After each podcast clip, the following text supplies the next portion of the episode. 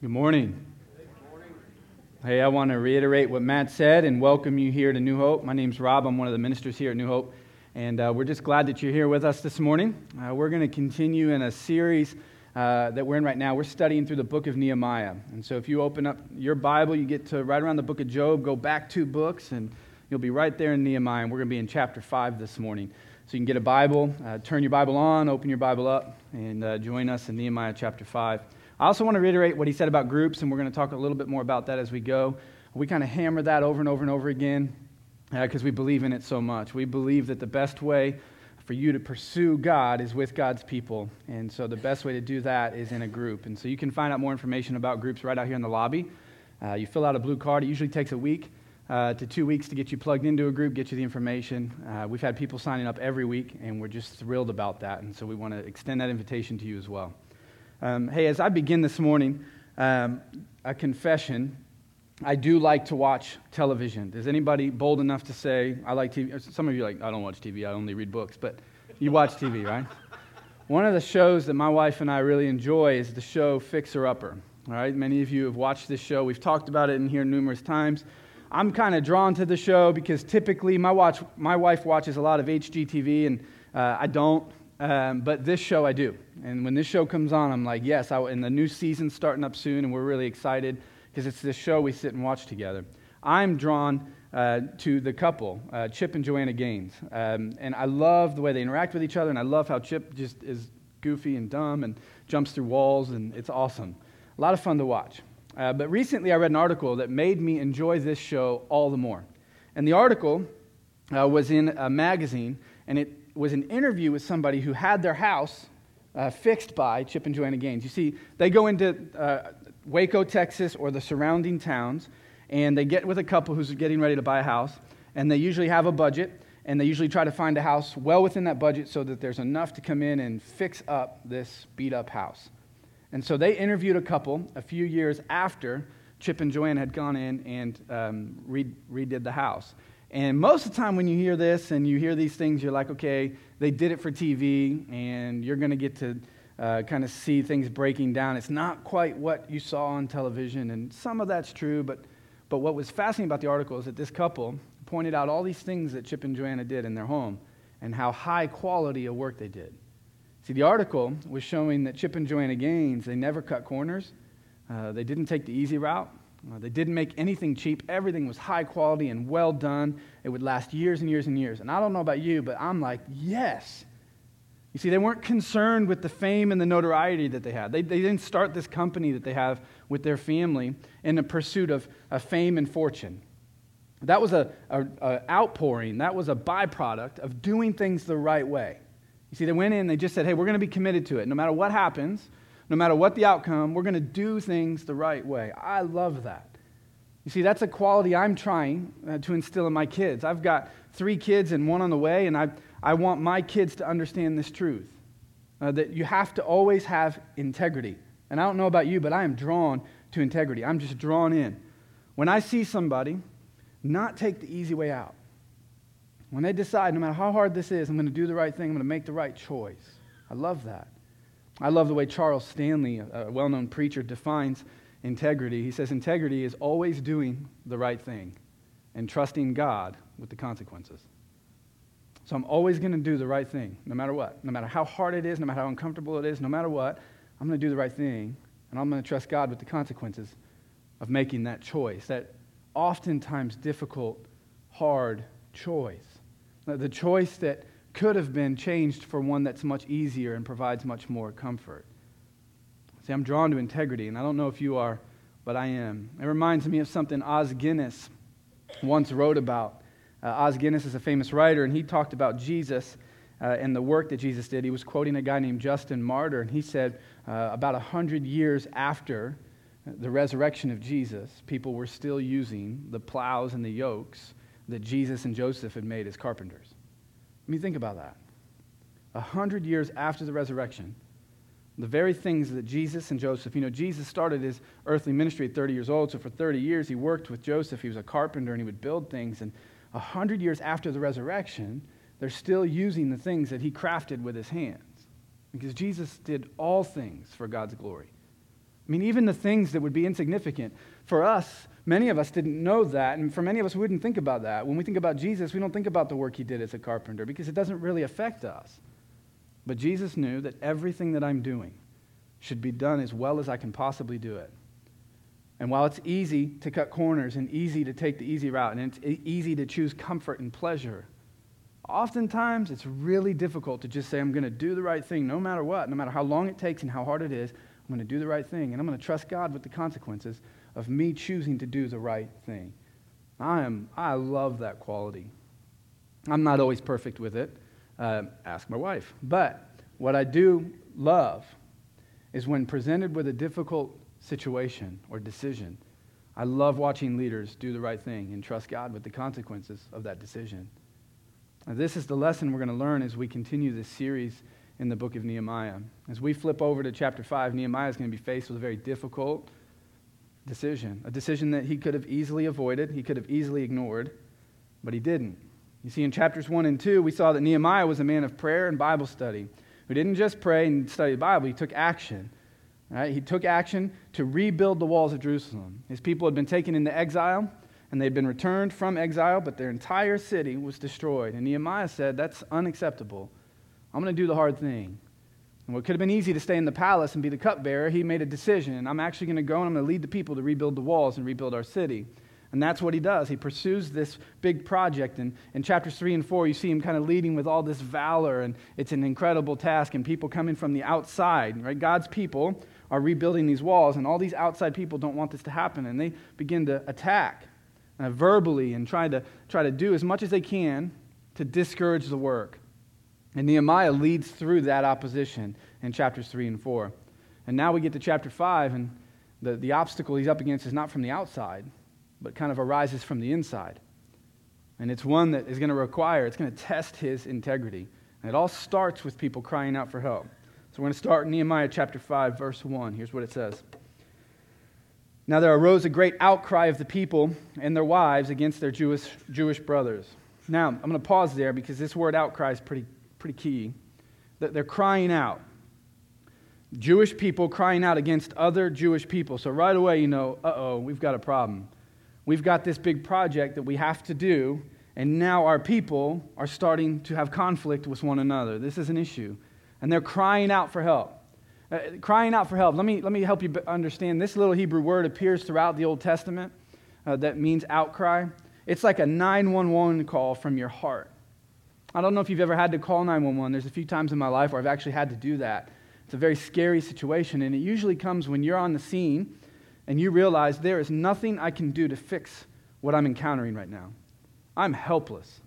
There, nothing within my power can change this situation. And so you cry out for help. You, you call 911. You're screaming for help. This is the situation these people find themselves in. They've come to the end, end of their ropes. They have no choice. They can't do anything within their power. They're going to cry for help. See, this word appears throughout your Old Testament in stories like when, when the Egyptians are um, under bondage, and leading into the book of Exodus. Uh, the, the Egyptians are holding the Israelites under bondage, and they're enslaving them. And at some point, uh, the Israelites can't take it anymore, and this word appears. There's an outcry God, help us. And Moses leads them out of that captivity. And Moses himself would use that word, that very same concept of crying out for help. I'm in desperation, God. When he goes up onto Mount Sinai, in your Old Testament, Moses would go up onto Mount Sinai and receive the Ten Commandments. But when, he was doing that, when he was with God, the people are running astray and they start chasing after other things. And he comes down from this mountain, and that word appears again. And in a, in a moment of desperation, Moses cries out to God, I'm at the end of my rope with these people. I don't know what to do. It's, it's King David later on in your Old Testament running from Saul and having all of his enemies pressing in on him. And he gets to this point of desperation. I don't know what else I can do here. I don't know anything else within my power that can change this situation. So he's left with no choice but to cry out for help. Have you ever been there? You just kind of feel like I've got nothing left. I need to, I'm just crying out in desperation. What's fascinating about this instance is that it was the women that were crying out for help. The women, they got to this point, and it's not even just the men. The women come to the edge of the city gates, which was usually the job of the men to cry out for help, and they're just screaming and crying out for help. We can't take this anymore. And Nehemiah continues to tell us what is it that got them to that point of desperation. Because they've been rebuilding the wall. It doesn't seem like it's been that long, and yet it had to have, some time had to have passed. Not a lot of time, but they're at this edge of desperation. And Nehemiah says, here's what was making these people lose their minds. In verse 2, there were those who said, With our sons and our daughters, we're many. We have a lot of people, so let us get grain that we may eat and keep alive. But there were also those who said, We're mortgaging our fields, our vineyards, and our houses to get grain because of the famine. And there were those who said, We've borrowed money for the king's taxes on our fields and our vineyards. Now our flesh is as the flesh of our brothers, our children are as their children. Yet, we're, faced, we're forcing our sons and daughters to be slaves. And some of our daughters have already been enslaved, but it's not in our power to help it. You see, they're powerless. We're, we're, there was no power to help the situation. Men have our fields and our vineyards. So now you have this interesting situation that Nehemiah is going to have to lead through. You have this wall that needs to be built. They've been commissioned to build, so they're building the wall. But what happens is these people that would work their fields, have stopped working their fields and, or, and their vineyards to come over and build this wall. Now, when they're building the wall, the very source of their income and livelihood was to work the fields. And so now you have really wealthy Jewish people who, in all of their money, come up with a very selfish plan. You can keep rebuilding the wall, and you can mortgage your fields and vineyards to us, and we'll charge you interest. And so then you pay interest, and you'll be able to build the wall, and we'll be able to take care of you. Right? Seems to make sense to them. The problem was they didn't have the income to pay the interest. So now what are they left to? They start mortgaging off their children. Well, we'll build the wall and you take our kids, and our kids will be your slaves. And so they have no choice, and they're sending off their children. It's this deplorable situation. And they have all these different concerns now that Nehemiah is faced with. He's concerned with the inability of the poor Jewish people to work the land and provide for themselves. Uh, the way that the work on the wall is going to suffer if they leave that behind and go start taking care of their land again. Now we can't rebuild the walls. What are we going to do with that? The mounting financial burden of mortgaging the fields and the vineyards and borrowing to pay the king's taxes on mortgaged land. So these people are just in a financial burden. And the devastating effect of selling one's own children into slavery at this point to work so that they can provide for their families. And Nehemiah says, When I stopped and didn't just hear them crying out, but listened to why they were crying out. Listened to why they were being oppressed. Here's what it does to him. Verse 6 I was very angry when I heard their outcry and these words. I took counsel with myself, and I brought charges against the nobles and the officials, and I said to them, You're exacting interest, each, uh, each from his brother. And I held a great assembly, so he gathers them together and he said to them, We, as far as we are able, have brought back our Jewish brothers who have been sold to the nations. But you even sell your brothers that they may be sold to us. And they were silent and could not find a word to say. So Nehemiah is furious. He says, Are you kidding me? We've got this big project to do, and you wealthy people are exploiting your very own people in order to get more wealthy than you already were. And he, he starts to get angry, and he gathers them all together, and in his anger, explains the situation to them. He kind of lays it out for them. And Nehemiah, the reason he was angry was he began to feel empathy. You see, Nehemiah himself was wealthy. We're going to learn about that. He was one of the wealthy ones. So, what is it that did something in his heart to make him stop and consider those who were less fortunate than him? He felt empathy. I love uh, Brene Brown's definition of empathy. She says this Empathy is pressing pause on your own thoughts and feelings long enough to explore someone else's thoughts and feelings. So Nehemiah, his thoughts and feelings were, I got to finish this project. I got to lead. I got to worry about opposition from the outside. But he pauses on those feelings. And he listens to the crying out of these people who are being oppressed, these people who are being mistreated. Long enough to explore their feelings, he understands this is not cool. And he begins to call it out in front of all the people. But here's another fascinating thing. This term, uh, when, when Nehemiah says that he took counsel with himself, it's this idea of uh, putting himself uh, under authority. That's what, it ta- that's what it means. I, I, I guarded my heart, or I put my heart under authority, is what that means. See, Nehemiah was angry, and there was nothing wrong with his anger. I hope you understand that. The Bible doesn't tell us to never be angry. I mean, God's word gives us permission to be angry. When we look at a situation and we realize people are being treated with injustice, that should make us angry. We should feel anger about that. The difference is what do we do with the anger? Nehemiah pauses and he puts his heart under authority. Uh, under what authority? Under the word of God. We see that pattern in his life up to this point. So he pauses in his anger. Now, let me be honest, I'm not always good at that. In this season in our country, it's hard, right? It's hard to watch a debate it's hard to turn on the television and not get frustrated and angry about all the things you're hearing, all the things you're. And, and our tendency is to get really fired up and angry and just kind of leave it there at that emotional state. It's not what Nehemiah does.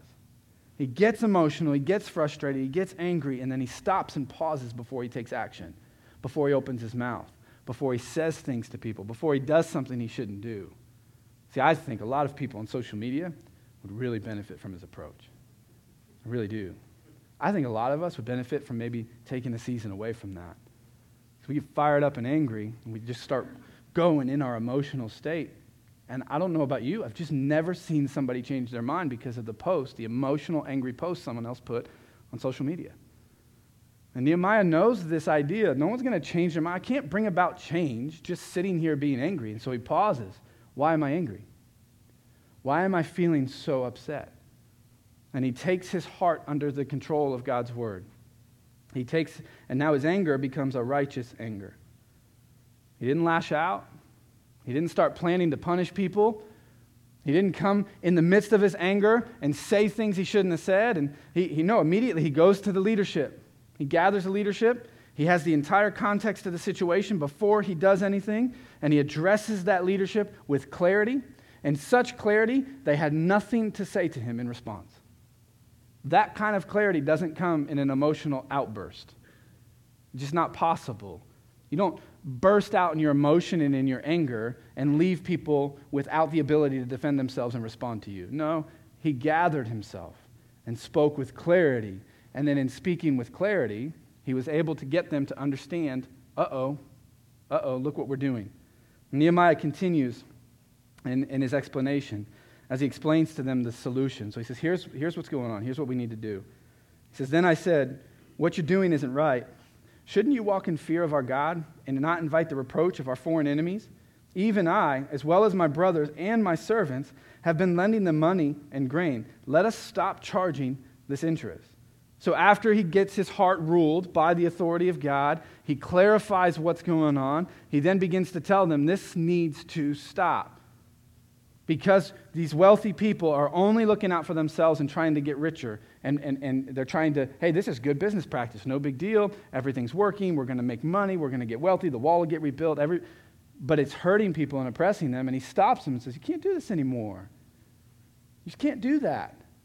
You've got to stop. Shouldn't you fear God? We've got to stop just lending them money for interest. So he kind of proposes two things. You can lend them with no interest, or I think he's even saying of himself, I've been lending them grain and all these other things and expecting a payment back because a loan expects a re- repayment. He says, I think times like this maybe call for a gift and not even a loan. I think we should be generous and make sure everybody's taken care of so that we can accomplish this great work for God. Verse 11. So he says to them, in response to this, he says, Return to them this very day their fields, their vineyards, their olive orchards, their houses, and the percentage of money, grain, wine, and oil that you've been exacting from them. That's a big deal. That's a lot of money. You translate that to our economy, that is a lot of money to return to people. And these wealthy people, what in the world would convince them after making that kind of money to return the money? And I can only think of one thing it was the Word of God clarified by Nehemiah. This is not, God does not allow us to charge interest to, one another. It was forbidden in the book of Exodus and Deuteronomy. You're not allowed to charge interest to one another. Let's get back to obeying what God said. I think he's reminding them leaders, those following our God, always do the right thing and they trust God with the consequences. He reminds them of this truth, says, Return all of these things. In verse 12, and their response, we will restore these and we're going to require nothing from them. We're going to do as you say. But Nehemiah's smart. He's real smart. He knows that simply making a commitment is a whole lot easier than following through on that commitment, right? See, in our groups, we sit around here at New Hope and we make commitments to obey the Lord based on the text that we're studying, and it's, a, it's always an encouraging thing. But without that accountability to actually follow through, it's just a vain commitment. It's just lip service. It's political. Yeah, yeah, we'll return it. Yep, we'll come up with policies and we'll figure that out. And Nehemiah says, No, I don't know. I, think you might commit to it, and then I think our enemy's going to try to distract you again from the commitment that you made. And so he kind of reinforces it. This is what he says. And I called the priests, and I made them swear to do as they had promised. I also shook out the fold of my garment. So he's actually giving them a visual demonstration that they can look back on and remember, uh oh, if we don't follow through on this, remember what Nehemiah said.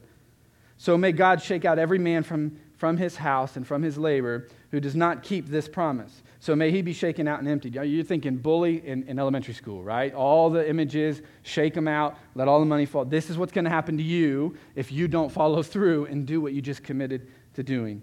All the assembly said amen, or essentially they're saying, yes, we agree. That's what amen means. That's why you guys should be saying that more often while I'm preaching. Just kidding.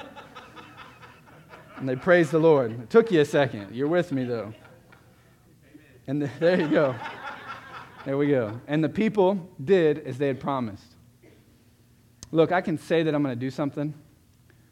I can look at that uh, integrity quote that Charles Stanley um, puts in front of us and do the right thing and trust God with the consequences. And I can say, I'm always going to do the right thing. I'm going to be financially responsible. I'm going to be loyal to my spouse. I'm going to raise my kids right. I'm going to always do the right thing. And it's one thing to commit to it, it's a whole other thing to follow through. And friends, we're up against an enemy that wants nothing more than to distract us from the commitments that we make.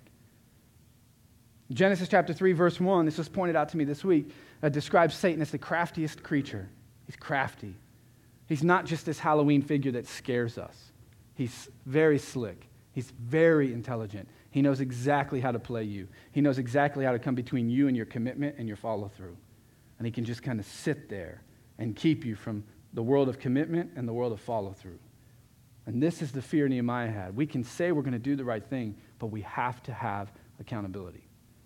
Without accountability, we're left to our own strength. And it's obvious, based on the problem that Nehemiah was dealing with, that left to their own strength, it's selfishness. It's seeking financial gain. It's seeking pleasure. It's seeking me first. But with accountability in place, with a direction leading you toward the Word of God, that and only that are going to get you to that next step. So there's a couple things I learned when I'm reading this chapter that I want to point out to you. A couple lessons that we can learn that you can kind of take with you. Here's one. The best way to gauge your integrity, so whether or not you're always doing the right thing and trusting God with the consequences, the best way for you to gauge that is God's word and God's people. You see, Nehemiah's conviction continued, it came directly from God's word. He understood what God had said about charging interest between uh, the people of God. You're not allowed to do it. So when he finds out that this is what's happening, that we're not just lending our, other, our, our fellow countrymen items and, and goods and services, we're not just lending them to them interest free, we're charging interest. He had a filter.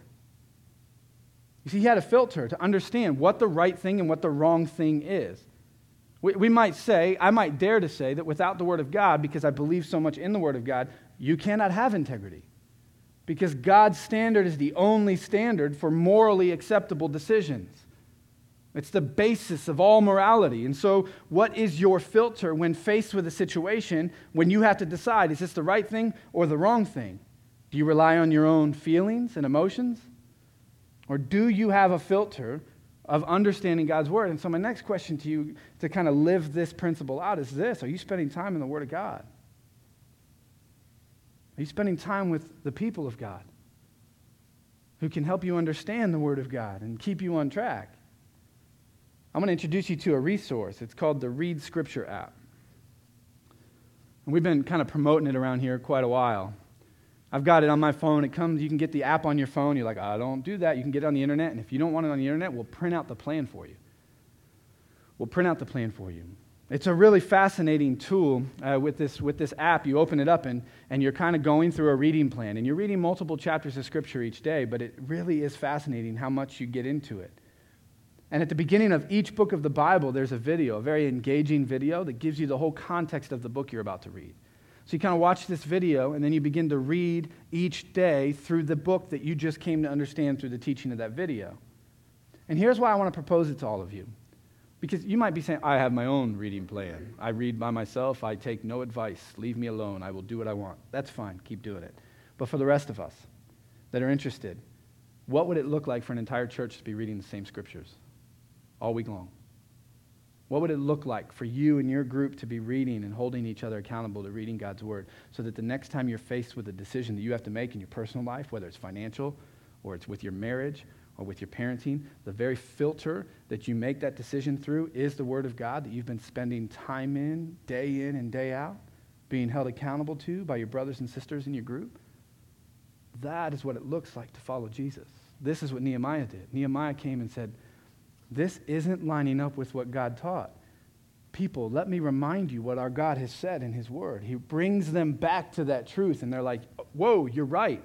We're going to do this. And he said, I want to make sure you're going to do this. And to keep us on track, we have to hold one another accountable. And so he said, Remember this.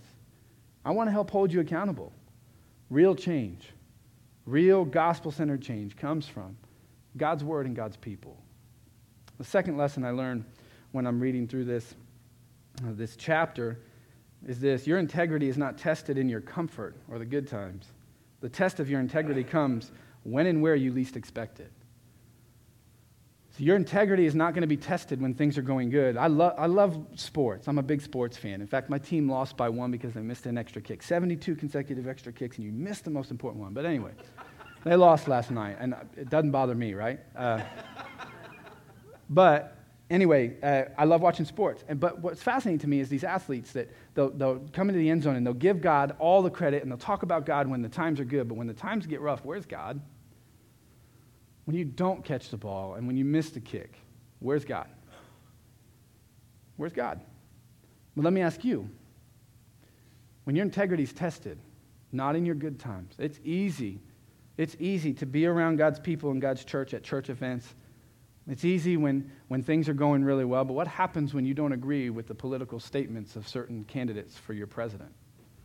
What happens for you in, in responding to financial difficulty when things are strapped and it doesn't look like we're going to pay the bills, but we made this commitment to this initiative at our church. And what happens when finances get tight and you're like, but I, I committed to tithing? And this is a commitment that we made as a church or as a family to our church. Are we going to follow through with that? What happens when temptation comes your way? Uh, students, let me ask you this. I want to ask students it's one thing to live like a Christian when you're around Christian friends. What happens when you're alone with a boyfriend or girlfriend and the pressure's applied? to compromise your sexual integrity. What happens, students and everyone else, when you're home alone and no one's going to be home for a while and the computer's right there and the temptation to look at pornography comes? What happens when you can make a lot of money by just taking this one little shortcut and it's not that bad and not that big of a deal? What happens when the pressure's applied to make that decision in your life?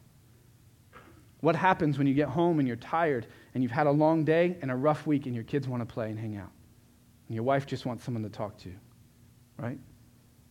What happens in those moments? Because that's when our enemy, that's when our enemy brings his A game. And he applies that pressure to you. And your integrity is going to be tested. And the question that's going to be asked of you is will you do the right thing and trust God with the consequences of that decision? Nehemiah did. See, Nehemiah, Nehemiah didn't expect the opposition from the inside. He was fully prepared for uh, Sanballat and Tobiah coming at him from the outside like they did in chapter 4, and he's fully prepared for that. And he's not expecting the opposition to come from the inside, but that's how Satan works. He hits us where we don't expect it, when we don't expect it. And in those moments, our integrity, our character will be put on the line. And Nehemiah looks at that when it's the most difficult moment. Why is this happening? God, I'm doing all of this good for you. Why would this, what is going on here? and he allows his heart to be calmed down by the Word of God. And he explains with clarity God's plan, and then puts a system of accountability to hold God's people to God's plan to fulfill God's promises to rebuild that wall. What about you? Because God has a plan for your family, and God has a plan for your business, and God has a plan for your friendships, and God has a plan for your purity. But when that's tested, will you prove to have integrity that honors Him? The third lesson that I learn is this. When we invite or when we live with integrity, we free ourselves to enjoy the blessings of God. When we live with this integrity, when it is a chief goal of our life to have integrity, we are free to enjoy God's blessings like never before. Nehemiah experienced this. Look at verse 14.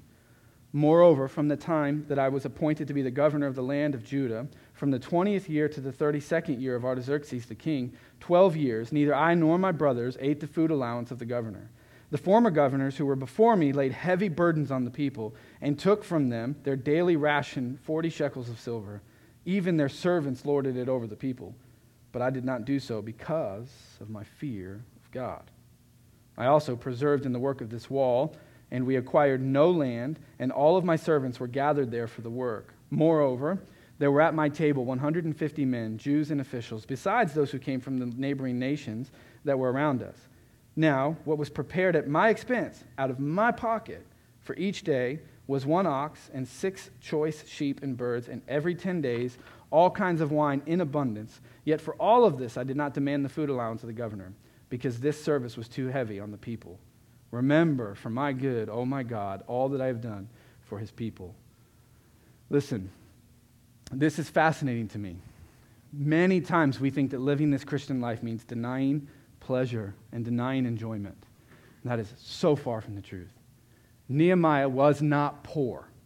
Nehemiah was not wealthy and denied his wealth to the point where he suffered. That wasn't him. Nehemiah was very wealthy. Read, if you just read what we just, at his own expense, every day He's providing a spread of food that was unbelievable for over 150 people. Not only that, he had an abundance of choice wine for them to en- engage in, and it didn't even hurt the bank account. Every day he did this for 12 years. Every day he served people, and every day he enjoyed it.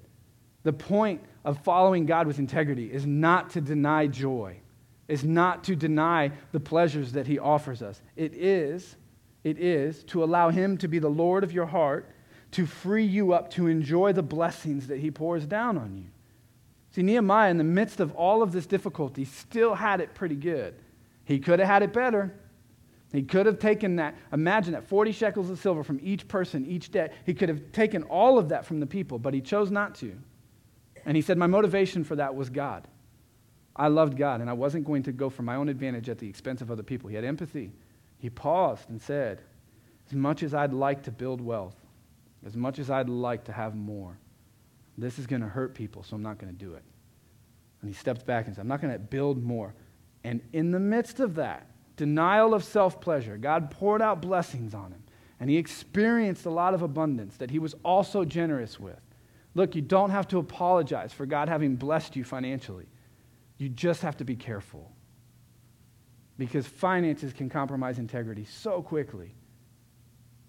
Do you have the eyes of generosity to bless the people of God through the work of the church and the advancement of the gospel in this world? It's one of the chief goals with the blessings God's poured out on your life to, to bless other people through the work of the church in this world. That's God's plan A, is the church. It's his plan A. He wants to work through the church to advance the gospel in this community in this state, in this country, and in this world. And He is working after it. And He's invited you to be a part of it and on different levels of financial blessing. And you don't have to feel bad about that. And you don't have to feel bad about not, not just being generous with your money, but also enjoying what God has blessed you with. You don't have to feel bad. Look, saying that that's bad is like saying a sunset shouldn't be enjoyed. That's a blessing from God, too. Now, the way I read it this week was tall people shouldn't have to apologize for being tall. That's a blessing. Enjoy being tall, right? The same thing. Financially blessed people shouldn't have to apologize for being financially blessed. They just shouldn't. People that are married and have a good marriage shouldn't have to feel bad about having a good marriage. People with children that are growing up and, and doing well shouldn't have to feel bad about that. Instead, they should pause and just thank God for it.